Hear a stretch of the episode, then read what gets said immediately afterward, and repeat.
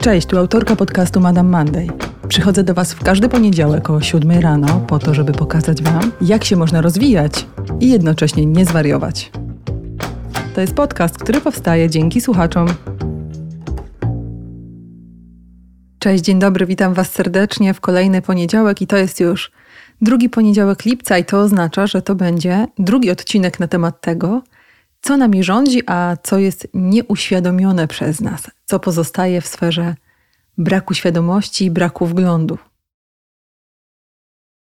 Dziękuję Wam serdecznie, że słuchacie Madame Monday i że dzięki temu, że Wy ją słuchacie, jej słuchacie, to znalazła się ona na 88 miejscu top podcastów w Polsce.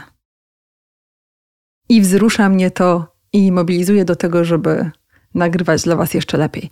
No to co, to zaczynamy. Chciałam Was jeszcze zaprosić na mój profil Psycholog Joanna Flis, żebyście mogli nadrobić sobie rozmowy, które były i zapraszam Was na rozmowy z autorami książek, które będą, a przed nami całkiem niezła literacka i psychoedukacyjna uczta. Cieszę się strasznie, że Madame Monday staje się taka popularna i że chcecie jej słuchać i przychodzicie na te spotkania z autorami. Cieszę się dla siebie, dla autorów i też dla Was, że możecie zobaczyć, że polska literatura na temat zdrowia psychicznego jest całkiem niezła i myślę sobie, że z roku na rok też coraz lepsza po prostu. Dzisiaj w ramach rzeczy nieuświadomionych i tych, które nami rządzą, opowiem Wam o przywiązaniu, o czymś, dzięki czemu my tworzymy więź z innymi ludźmi i dzięki czemu tą więź po prostu podtrzymujemy. Teorię przywiązania, inaczej mówiąc, teorię więzi, stworzył bardzo dawno temu Joe Bowley. Jego książkę Wam serdecznie polecam. No i później wielu jego następców teorię tę udoskonalało. Ja dzisiaj opowiem Wam, jak ona działa w relacjach z osobami, które są dla nas ważne, no również w relacjach miłosnych i w relacjach z naszymi własnymi dziećmi. Zacznijmy od początku. Ewolucja nas pięknie wyposażyła w taką zdolność do tego, żebyśmy nawiązywali więź z innymi ludźmi. W dużym skrócie można powiedzieć, że ta kompetencja była kiedyś dla przedstawicieli naszego gatunku kompetencją kluczową. Bowiem to, czy jesteśmy dla innych ludzi ważne, gwarantowało nam możliwość przetrwania albo po prostu możliwość dłuższego życia. Jak sobie wyobrazicie człowieka w epoce łowieczo-zbierackiej albo w epoce wcześniejszej, no to uświadomicie sobie, że tylko fakt, że inni ludzie czuli z nim więź, chronił go przed śmiercią. Dlatego możemy bardzo, w takim bardzo dużym skrócie powiedzieć, że potrzeba posiadania więzi z drugim człowiekiem jest wpisana w nasze geny i każdy z nas tą potrzebę ma. Od dzieciństwa, jak przychodzimy na świat, próbujemy tę potrzebę zaspokoić, i w pewnym sensie ta potrzeba determinuje nasze zachowania. Czyli na przykład małe dziecko się uśmiecha, albo płacze, albo gaworzy, albo kiedy już potrafi chodzić i się przemieszczać, przywiera do matki albo szuka tą matkę wzrokiem, lub ojca jakiegoś innego reprezentanta tak zwanych obiektów znaczących. To wszystko, co robi małe dziecko, nazywa się tak zwanym mechanizmem przywiązania albo systemem po prostu przywiązania. Można powiedzieć, że rodzimy się z taką wrodzoną zdolnością do tego, żeby podtrzymywać więź z ważną dla nas postacią. Jasne, że dla dziecka najważniejsza postać to matka. Jak spojrzycie sobie na zwierzęta, jak one się rodzą, to bardzo często one już potrafią chodzić. Już po paru godzinach, jak dotkniecie wiosny, to zorientujecie się, że za matką kaczką wędrują sobie małe kaczuszki, albo za matką klaczą wędrują sobie małe źrebiątka. No, my jako ludzie tego nie potrafimy robić, czyli nie możemy od początku bycia na tym świecie podążać za tym swoim obiektem, czyli zapewnić sobie tą bliskość dzięki własnej motoryce. Jesteśmy troszeczkę mniej uprzywilejowani w tym zakresie. Jako dzieci musimy w inny sposób ten swój obiekt po prostu przywoływać. Dlatego płaczemy, dlaczego się uśmiechamy, dlatego właśnie potem, jak już potrafimy chodzić, to przywieramy, ja mówię na to takie dzieci węże, przywieramy do nogi albo do ciała swojego opiekuna. Ten styl przywiązania w nas się rozwija i można powiedzieć, że w dorosłym życiu każdy z nas tą potrzebę przywiązania nadal posiada. Ona jest nam niezbędna do tego, żeby czuć się bezpiecznie w świecie, w relacji z innymi ludźmi i żeby zaspokajać swoje potrzeby związane ze stresem. Małe dziecko uspokaja się, kiedy się przytula do mamy, ale dorosły człowiek uspokaja się, kiedy sobie pomyśli na przykład o swoim partnerze, partnerce. Wtedy jest bezpiecznie, wtedy jest zdrowo. Sprawa nie byłaby taka skomplikowana, gdyby nie to, że na przestrzeni naszego dorastania i dorastania te nasze style przywiązania zaczynają się różnicować, tworząc tak zwaną matrycę przywiązania. Już tłumaczę, co to oznacza. To oznacza, że małe dziecko, w zależności od tego, jak jego opiekun reaguje na jego potrzeby i przywoływania, uczy się pewnego sposobu podtrzymywania więzi. I to jest ta matryca, czyli uczy się takiego wzorca nawiązywania relacji, ale też jakichś przekonań na temat relacji. I ta matryca pozostaje z nami do końca życia. Ta matryca wytwarza się w nas do trzeciego roku życia, a później już tylko powtarzamy pewne mechanizmy przywiązaniowe i nie jesteśmy tego świadomi. Można powiedzieć, że to, jaki styl więzi wytworzyliśmy w dzieciństwie, determinuje wszystkie nasze przyszłe relacje, i dlatego duża część z nas ma w relacjach te same kłopoty, te same problemy, doświadcza tych samych uczuć, tych samych frustracji albo tych samych braków. To jest trochę takie deterministyczne, ale możecie sobie pomyśleć, że dzięki temu, że w dzieciństwie jakiś był wasz opiekun, wy dziś w jakiś konkretny sposób przeżywacie samą relację. Albo wierzycie w to, że inni ludzie są obecni i bezpieczni i można na nich polegać, albo wierzycie w to, że ludzie są nieprzewidywalni, albo że trzeba ich kontrolować, bo inaczej znikną. I teraz właśnie przejdziemy do takiego miejsca, w którym opowiem Wam o tym, jakie są te style przywiązania, bo oczywiście właśnie Bowley i Mary Ainsworth robili wieloletnie badania na, na temat stylów przywiązania i oni podzielili te style przywiązania na jakieś konkretne formy, o których za chwilę Wam opowiem i zobaczycie sobie, jak bardzo te formy determinują wasze dorosłe życie, jak, jak bardzo się w nich odnajdujecie lub nie. Zaczniemy teraz od sytuacji modelowej, czyli od tak zwanej więzi bezpiecznej. Charakteryzuje ona jakąś część naszego społeczeństwa. Nie znam współczesnych danych, które powiedziałyby nam, jak dużo jest osób z bezpiecznym stylem przywiązania, ale nie ma to aż takiego dużego znaczenia. Jakaś część z Was się w tym rozpozna i to jest super ważne. Bezpieczny styl przywiązania rozwija się wtedy, kiedy wasz główny opiekun i często poboczni opiekunowie, ale jednak główny jest najważniejszy, wtedy, kiedy byliście dziećmi, był dostępny, responsywny, czyli potrafił rozpoznawać wasze potrzeby i na nie reagować, i empatyczny. Taki opiekun się z wami komunikował, był w zasięgu waszego wzroku, nie zaniedbywał waszych potrzeb, był stabilny emocjonalnie, Czyli to jest taki zdrowy, dojrzały dorosły, który dorósł do roli bycia rodzicem. I to, co jest najważniejsze, żeby też Wam się nie pojawiły pretensje do własnych rodziców, jak będziecie sobie oglądać, to my tego stylu przywiązania się uczymy, a później powielamy go. Więc jeżeli masz rodzica z bezpiecznym stylem przywiązania, to jest duże prawdopodobieństwo, że ty też ten bezpieczny styl przywiązania będziesz posiadać i istnieje potężne prawdopodobieństwo, że Twoje dziecko również, ponieważ wzajemnie się uczymy. Człowiek z bezpiecznym stylem przywiązania czuje się najczęściej bezpieczny.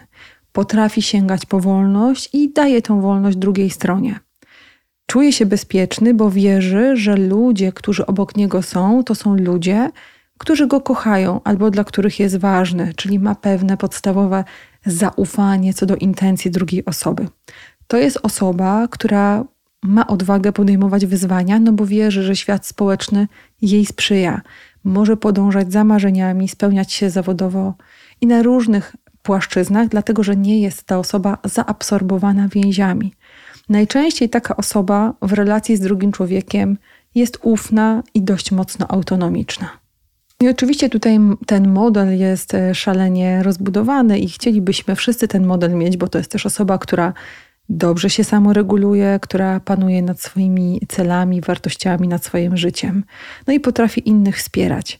Jak jesteśmy w dorosłym życiu bardzo bezpieczni, czyli mamy tą matrycę więzi bezpieczną, to potrafimy i przyjmować okazywane nam uczucia, i samodzielnie te uczucia okazywać innym ludziom. Na przykład w sytuacji kłótni osoba z bezpiecznym stylem przywiązania nadal ma poczucie bliskości z kimś, kto się kłóci, czyli nie dąży do zerwania, odejścia, e, zaprzeczenia tej relacji, ale czuje się bezpiecznie. Więc musicie sobie wyobrazić, że więź jest trochę jak taki sznurek, które trzymają osoby po swoich stronach. Trzymają jeden i ten sam sznurek. I osoby z bezpiecznym stylem przywiązania czują cały czas łączność z kim, kogo kochają, albo z kimś, dla kogo są ważni. To nie jest tak, że ta osoba znika i one zaczynają być zaniepokojone, co tam się może wydarzyć, tylko to jest trochę tak, że ciągle czują bezpieczeństwo. Czasem osoby o bezpiecznym stylu przywiązania są dość naiwne w tych relacjach, czyli ufają, że po tej drugiej stronie jest też ktoś o zawsze dobrych intencjach i to jest pułapka bezpiecznego stylu przywiązania. Osoby z bezpiecznym stylem przywiązania potrafią się rozstawać, potrafią przyjmować do siebie informacje na temat tego, dlaczego to rozstanie w ogóle miało miejsce, są w stanie kontaktować się ze swoimi uczuciami. No i znoszą rozstania w sposób godny, tak możemy to nazwać. Czyli te emocje związane z oddzieleniem od obiektu ważnego, znaczącego w tym przypadku partnera, no nie niszczą ich wewnętrznego dobrostanu aż tak bardzo, że nie są w stanie pracować na przykład albo normalnie funkcjonować, ponieważ osoby z bezpiecznym stylem przywiązania mają dość zróżnicowane życie osobiste i dość szerokie grono przyjaciół, tak, z którymi też nawiązują relacje. No i to by było na tyle, na tyle modelowego stylu przywiązania i tego Wam wszystkim życzę. Natomiast w wielu przypadkach, z pewnością, jeżeli mnie słuchacie, to reprezentujecie inny styl przywiązania, troszeczkę bardziej zagmatwane i teraz właśnie o nich Wam opowiem. Można powiedzieć, że matryca więzi, którą posiadacie, określa Wasz stosunek do bliskości i do sposobu funkcjonowania w relacjach romantycznych. Czyli ta matryca determinuje to, co czujecie w relacji, jeżeli kochacie, jak siebie czujecie w relacji, jeżeli kochacie, jak kogoś postrzegacie i jak reagujecie na drugiego człowieka. Czyli co robicie, żeby przywołać go do bliskości. Popatrzcie. Możemy powiedzieć, że istnieją takie dwie grupy zachowań: zachowania aktywizujące bliskość, więź i zachowania dezaktywizujące. I osoba z bezpiecznym stylem więzi to jest taka, która ma dojrzałe metody aktywizowania. Na przykład, jeżeli chce być blisko, to się przytuli, wykona telefon, a jeżeli czuje się samotna, to o tym powie. Jestem samotna w naszej relacji, jestem samotna w naszym związku. Powie o tym głośno. Potrzebuję teraz, żebyś mnie przytulił, albo czuję się zaniepokojona Twoją relacją z kimś płci przeciwnej, tak? Mówi o tym głośno. I to są zachowania aktywizujące więź, czyli takie, które trochę tą więź podtrzymują i pozwalają ją wzbogacać. Istnieją jeszcze takie zachowania dezaktywizujące, czyli takie, które prowadzą do tego, żeby tą więź osłabić. To jest na przykład wychodzenie z danej relacji albo spędzanie z kimś mniejszej ilości czasu. To jest bardzo ważne, że w więzi bezpiecznej one są zdrowe. W tych więziach, które są pozabezpieczne, o których za chwilę Wam opowiem, zachowania aktywizujące i dezaktywizujące nie będą takie zdrowe. One będą służyły do podtrzymywania i zrywania więzi, ale w taki trochę pokrętny sposób, jak ciche dni, zastraszanie, kontrolowanie, zaborczość. Za chwilę to wszystko stanie się dla Was jaśniejsze. Pierwszy pozabezpieczny styl więzi, o jakim Wam opowiem, to jest styl lękowo-ambiwalentny i on się przeradza w dorosłym życiu w styl zaabsorbowany. Lękowo-ambiwalentny oznacza, że opiekun główny najczęściej jest to matka w przypadku pierwszych trzech lat życia, ale nie jest to takie oczywiste. Oznacza, że matka w tym okresie albo obiekt właśnie znaczący był chwiejny emocjonalnie. Dotyczy to osób, które wychowywane były przez rodzica chwiejnego emocjonalnie, czyli rodzica niedojrzałego, rodzica, który nie radzi sobie z emocjami. Takie dziecko w pierwszych trzech latach życia doświadcza tego, że opiekun raz jest dostępny emocjonalnie, a raz go nie ma. Raz zaspokaja potrzeby, a raz ich nie zaspokaja. Najczęściej takie dziecko przepełnione jest lękiem o więź i taki dorosły jest zaabsorbowany więzią. Takie dziecko uczy się, że obiekt no nie jest czymś stałym i że o obiekt trzeba walczyć, o obiekt trzeba w jakiś zaborczy sposób sięgać. Takie dziecko też uczy się, że pewne zachowania aktywizujące przynależność albo aktywizujące właśnie przywiązanie są skuteczne. Na przykład to mogą być próby samobójcze podejmowane albo zachowania autodestrukcyjne. Wtedy dziecko zwraca na siebie uwagę. Mówimy teraz o okresie dojrzewania. I taki dorosły w dorosłym życiu jest osobą zaabsorbowaną relacją, czyli osobą, która jest przepełniona niepokojem co do tego, czy obiekt miłości nie zniknie. Dzieciństwo pełne chaosu i jakiejś takiej chaotycznej, niespójnej opieki sprawia, że dorosły robi wszystko, żeby nie utracić opiekuna. To jest osoba, która strasznie boi się, że partner, partnerka w pewnym momencie przestanie ją kochać. Jest to osoba, która nie uważa się za osobę wartościową, atrakcyjną, taką, którą można kochać, ponieważ w dzieciństwie tego nie doświadczyła. Ta osoba w dzieciństwie doświadczyła, że opieka nad nią, troska wobec niej zależy od jakichś innych zewnętrznych czynników, na przykład od nastroju matki albo od nastroju ojca. To są osoby, które nie potrafią też być same, ponieważ zostawione same sobie w dzieciństwie nigdy nie wiedziały, kiedy opiekun wróci, albo zostawione same sobie emocjonalnie niezaopiekowane, nigdy nie wiedziały, kiedy opiekun podejmie tą właściwą opiekę.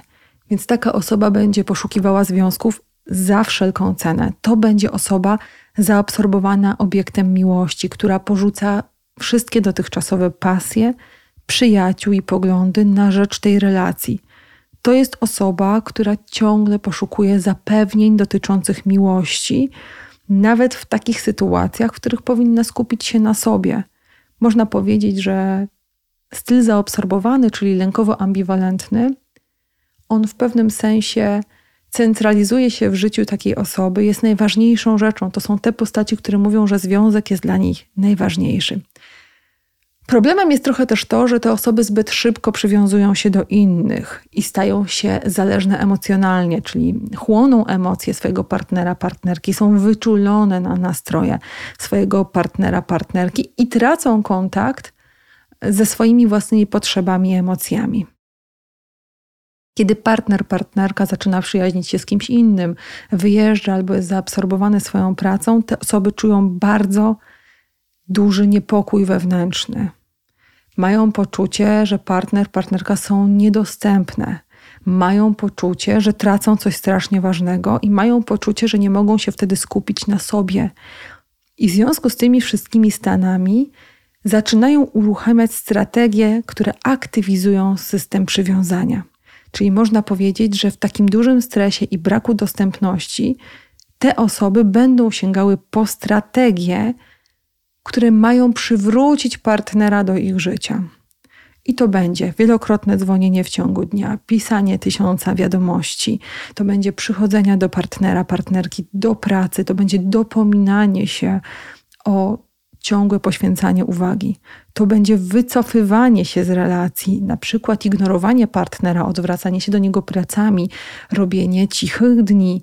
To będzie niekomunikowanie się z partnerem, to będzie tworzenie tajemnic w relacji z partnerem, to będzie spanie w osobnym łóżku, czyli to będzie wszystko, co jest związane z takim manifestowaniem albo takim protestem, który ma prowadzić właśnie do zamanifestowania obojętności wobec partnera, po to, żeby on poszedł po rozum do głowy i wrócił. Bardzo często osoby zaabsorbowane wzbudzają zazdrość swoim partnerze, partnerce, czyli robią różne rzeczy, żeby pobudzić ten system niepokoju po drugiej stronie, żeby ten partner, partnerka wrócili. Do tego mogą dochodzić groźby związane z odejściem. Związek z osobą, która posiada ten styl ambiwalentno-lękowy, może być związkiem pełnym zaborczości, zazdrości, kontroli, niepokoju i braku autonomii granic. Jeżeli sam, sama jesteś osobą o zaabsorbowanym stylu więzi, to musisz uświadomić sobie, że głównie reagujesz nie na to, co robi twój partner, twoja partnerka, tylko głównie reagujesz na swój wewnętrzny styl przywiązania, czyli twoja matryca generuje takie potrzeby więziowe.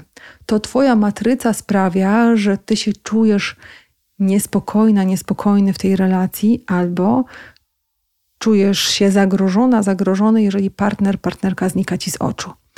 No i z drugiej strony, jeżeli jesteś w relacji z osobą o zaabsorbowanym stylu więzi, to musisz zdawać sobie sprawę, że ponieważ ta matryca jest taką stałą, takim trwałym elementem funkcjonowania tej osoby, to mimo Twoich wielu zapewnień, dopóki ta osoba nie zacznie pracować nad swoim stylem przywiązania, nie będzie czuła się z Tobą bezpiecznie w relacji. To się po prostu nie zdarzy. Nie jesteś w stanie zrobić nic, co sprawi, że ta osoba poczuje się bezpiecznie, jeżeli ta osoba nie uświadomi sobie, jaki styl przywiązania sobą reprezentuje. No i teraz przechodzimy do drugiego stylu pozabezpiecznego. To jest styl lękowo unikający, który charakteryzuje się tym, że raczej w dorosłym życiu mamy niskie potrzeby relacyjne, czyli jesteśmy niedostępni emocjonalnie, a czasem niedostępni fizycznie dla naszego partnera, partnerki lub dla naszych przyjaciół. Styl lękowo unikający to styl, który pojawia się wtedy, kiedy dziecko doświadcza notorycznego odrzucenia przez opiekuna, czyli ten opiekun nie zaspokaja potrzeb dziecka, nie zauważa dziecka lub jest sam totalnie niedostępny emocjonalnie, na przykład ma styl unikający. Czasem jest tak, że ten styl ambiwalentny rozwija się u dzieci, których rodzice chorują, na przykład na przewlekłą depresję, albo chorują na jakieś inne choroby, które wykluczają tego głównego opiekuna z opieki, albo na przykład pojawia się rodzeństwo w tej rodzinie, które bardzo absorbuje rodziców, ponieważ e, na przykład boryka się z jakimś stopniem niepełnosprawności, albo rodzic na przykład musiał wyjechać na nie mówię tutaj o delegacji kilkudniowej, ale na wiele miesięcy z miejsca zamieszkania, czyli ten główny opiekun zniknął. Czyli można powiedzieć, że tu każdy aspekt porzucenia i każdy aspekt niedostępności rodzica, tego głównego, głównego opiekuna, będzie generował styl lękowo unikający. No i teraz uwaga, taka osoba ze stylem lękowo unikającym, ona uczy się że nie może liczyć na świat i na ludzi, nie może liczyć na opiekuna i uczy się totalnej niezależności. To jest osoba, która dąży za wszelką cenę do tego, żeby się emocjonalnie nie zaangażować. To jest osoba, która boi się emocjonalnego zaangażowania, boi się zaufać komukolwiek po drugiej stronie, takie zosie samosie. Często to są osoby, które wybierają samotność z wyboru albo które po prostu w relacji ciągle dążą do wolności, autonomii i totalnej niezależności. Osoba, która reprezentuje styl lękowo unikający, w dorosłym życiu tworzy styl oddalający. Czyli to jest taki styl, który sprawia, że no trudno do takiej osoby dotrzeć.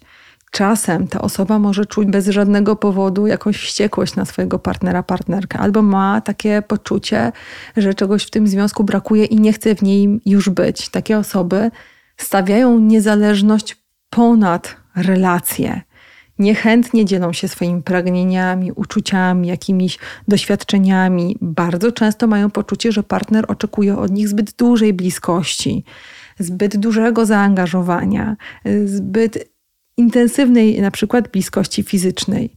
Nie lubią być zależne te osoby od kogokolwiek. No i niekoniecznie e, chcą być w takiej pozycji, w której mają być wdzięczne na przykład. Nie lubią dziękować, nie lubią sytuacji, w których mają jakieś niedokończone sprawy, jakieś niedokończone historie z drugą osobą, więc też się rozliczają. Bardzo często jest tak, że osoby o oddalającym stylu więzi mogą mieć też charakter lekceważący drugiego człowieka, jego potrzeby, właśnie jego, jego pragnienia albo jego oczekiwania w relacji. Zaraz za stylem oddalającym idą jeszcze oczekiwania w związku, które są wygórowane, albo jakieś takie zasady, które są trudne do spełnienia przez kogokolwiek, czyli taka osoba buduje wokół siebie bardzo szeroką fosę psychologiczną, którą trudno jest pokonać komukolwiek. Czyli często jest tak, że ta osoba może dochodzić do takich wniosków w swoim życiu, że partnerzy, partnerki, które spotyka, nie spełniają tych oczekiwań. Czyli doprowadza swoje relacje do rozczarowania albo buduje w sobie duże rozczarowanie, które sprawia, że inni się oddalają albo że ona się z tej relacji oddala. Taki jest cel nieświadomy cel tej osoby, więc ta osoba będzie sięgała przede wszystkim po zachowania dezaktywujące więź.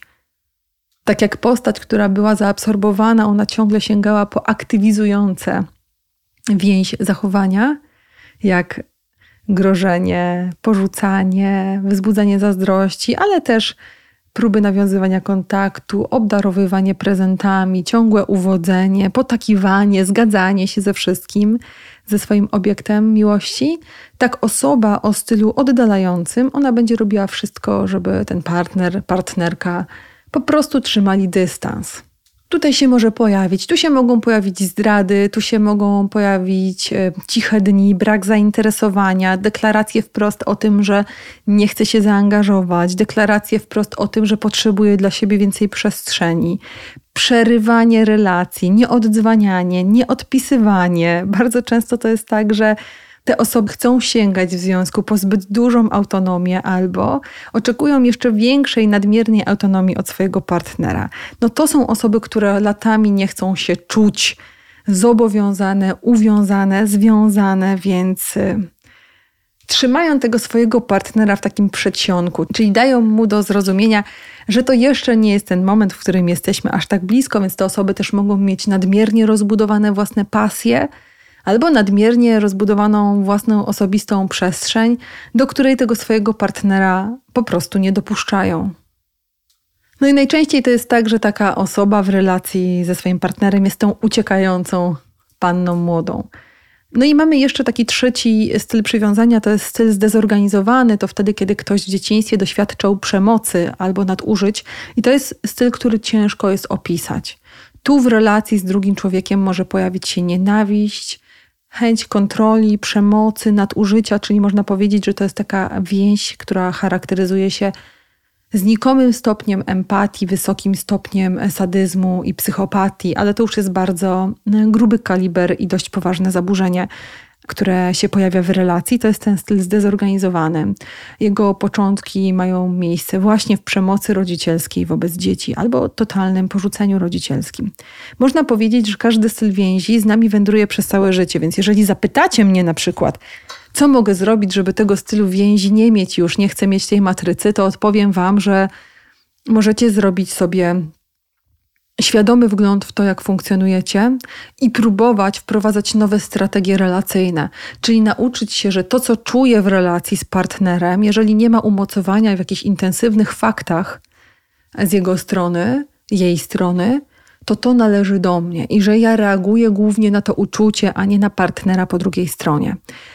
Czasem może być tak, że rozpoznacie się we wszystkich stylach więzi, czyli powiecie na przykład, że w jakiejś relacji mieliście bezpieczny styl przywiązania, w jakiejś innej mieliście unikający, a przy jakichś innych relacjach trochę wam odpala i jesteście zaabsorbowani. I tak też bywa.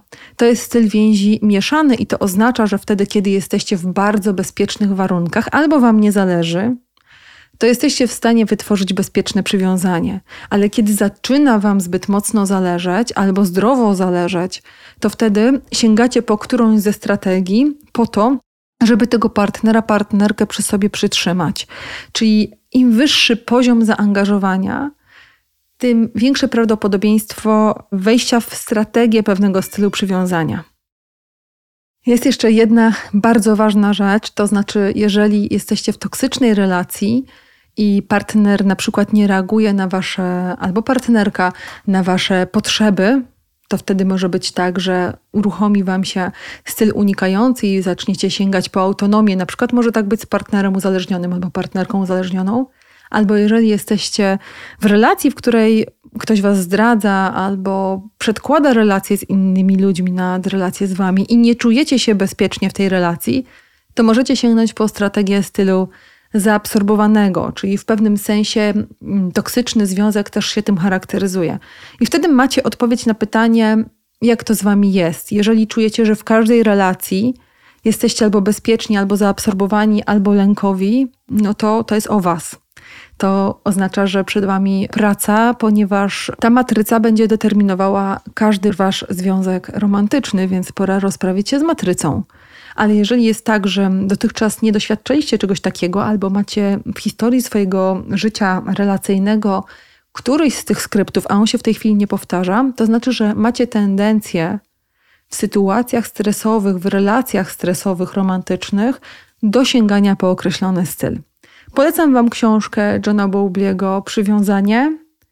To jest książka taka w pewnym sensie można powiedzieć trochę naukowa, więc może się ciężko czytać, ale ona jest jakby początkiem tego, co możemy o stylu więzi powiedzieć, ale polecam Wam też partnerstwo bliskości, jak teoria więzi pomoże Ci stworzyć szczęśliwy związek. Lewin Heller, książkę tą wydało wydawnictwo JK Feria. Książka wyszła w 2020 roku, więc jest świeżynką. Jeżeli chcecie lepiej zrozumieć siebie, i zrobić sobie autoanalizę stylu przywiązania. Jest jeszcze taki podział, który funkcjonuje w literaturze, który lubi dzielić ludzi na fale, wyspę i kotwicę. Przypisując konkretnemu stylowi więzi konkretną postać. I jak wiecie, jak widzicie, fala jest lękowo ambiwalentna, wyspa jest e, unikająca, oddalona, a kotwica jest dość stała, jest zakotwiczona sama w sobie i bez względu na to, w jakim położeniu jest, to czuje się dobrze po prostu w relacjach. Styl więzi może Wam się też przekładać na styl przywiązania, na relacje z własnymi dziećmi, więc bądźcie uważni na to, jak własne dzieci traktujecie i co im tam sprzedajecie w prezencie. No i styl więzi może być aktywny w bliskich relacjach przyjacielskich, które Wam tam towarzyszą, albo w relacjach z własnymi rodzicami, bo bardzo często jest tak, że właśnie w relacji z rodzicami też nam się odtwarza, czyli ktoś mówi, nie chcę od nich już niczego, nie chcę od nich zależeć, potrzebuję bardzo dużego dystansu od moich rodziców i to jest jakby jedna sytuacja. A druga sytuacja jest wtedy, kiedy ciągle próbuję na akceptację tego mojego rodzica po prostu zarobić, w jakiś sposób mu się przypodobać, w jakiś sposób tego mojego rodzica odzyskać. I to jest dla Was też papierek lakmusowy tego, jaki styl więzi macie i skąd on po prostu pochodzi. Jeszcze na koniec chciałam Wam powiedzieć, że są jeszcze cztery strategie, które mogą się pojawić przy stylach przywiązania, które mogą pełnić właśnie formę aktywacji więzi. To jest strategia karząca, którą Wam omówię kiedy indziej, ale ona związana jest z pomniżaniem, jakimś takim obrażaniem się na partnera albo po prostu zawstydzaniem, upokarzaniem. Wtedy, kiedy próbujemy sobie partnera uplasować w takim miejscu, w którym ustawiamy go w roli niezbędnego, czyli się podporządkowujemy temu partnerowi. No i wtedy właśnie manifestujemy swoją słabość, niezaradność, nie, brak organizacji życiowej, Mamy jeszcze strategię na opiekuna, czyli wtedy, kiedy tym partnerem to my się opiekujemy, czyli nadmiernie się od niego troszczymy, robimy różne rzeczy po to, żeby pokazać mu, że jesteśmy mu niezbędni. No i oczywiście strategia uwodzenia ciągłego partnera, czyli bycia zawsze doskonałym i, i czarującym. Te cztery strategie są strategiami osobnymi. Czasem mówi się, że występują one właśnie w stylu zdezorganizowanym. Natomiast y, ja zachęcam Was do tego, żebyście się i tak przyjrzeli, czy przypadkiem czasem nie karzecie, nie uwodzicie, nie udajecie bezradnych, albo nie opiekujecie się partnerem, partnerką, nawet wtedy, kiedy ona, on Was o to nie prosi, udowadniając mu jej, że beze mnie sobie po prostu nie poradzisz, nie ma takiej opcji. Dziękuję Wam serdecznie za to, że jesteście i za to, że Madame Monday słuchacie. Mam nadzieję, że dzisiejszy podcast na temat stylu przywiązania Wam się przyda. Jest to jedna z nieświadomych rzeczy, która będzie bardzo kształtowała Wasze życie. Ja Wam polecam jeszcze książkę Zaburzenia przywiązania u dzieci i młodzieży, poradnik dla terapeutów i opiekunów Gdańskiego Wydawnictwa Psychologicznego i Przywiązanie w psychoterapii Wolina. Poza tym Bowblim, który stworzył książkę o przywiązaniu i stworzył tą koncepcję. Jeżeli chcecie poczytać więcej albo znaleźć jakiś skrót, to zachęcam Was też do przejrzenia zasobów internetu, bo jest tam naprawdę bardzo, bardzo dużo treści, które są podane w przyjazny sposób. Życzę Wam udanego tygodnia.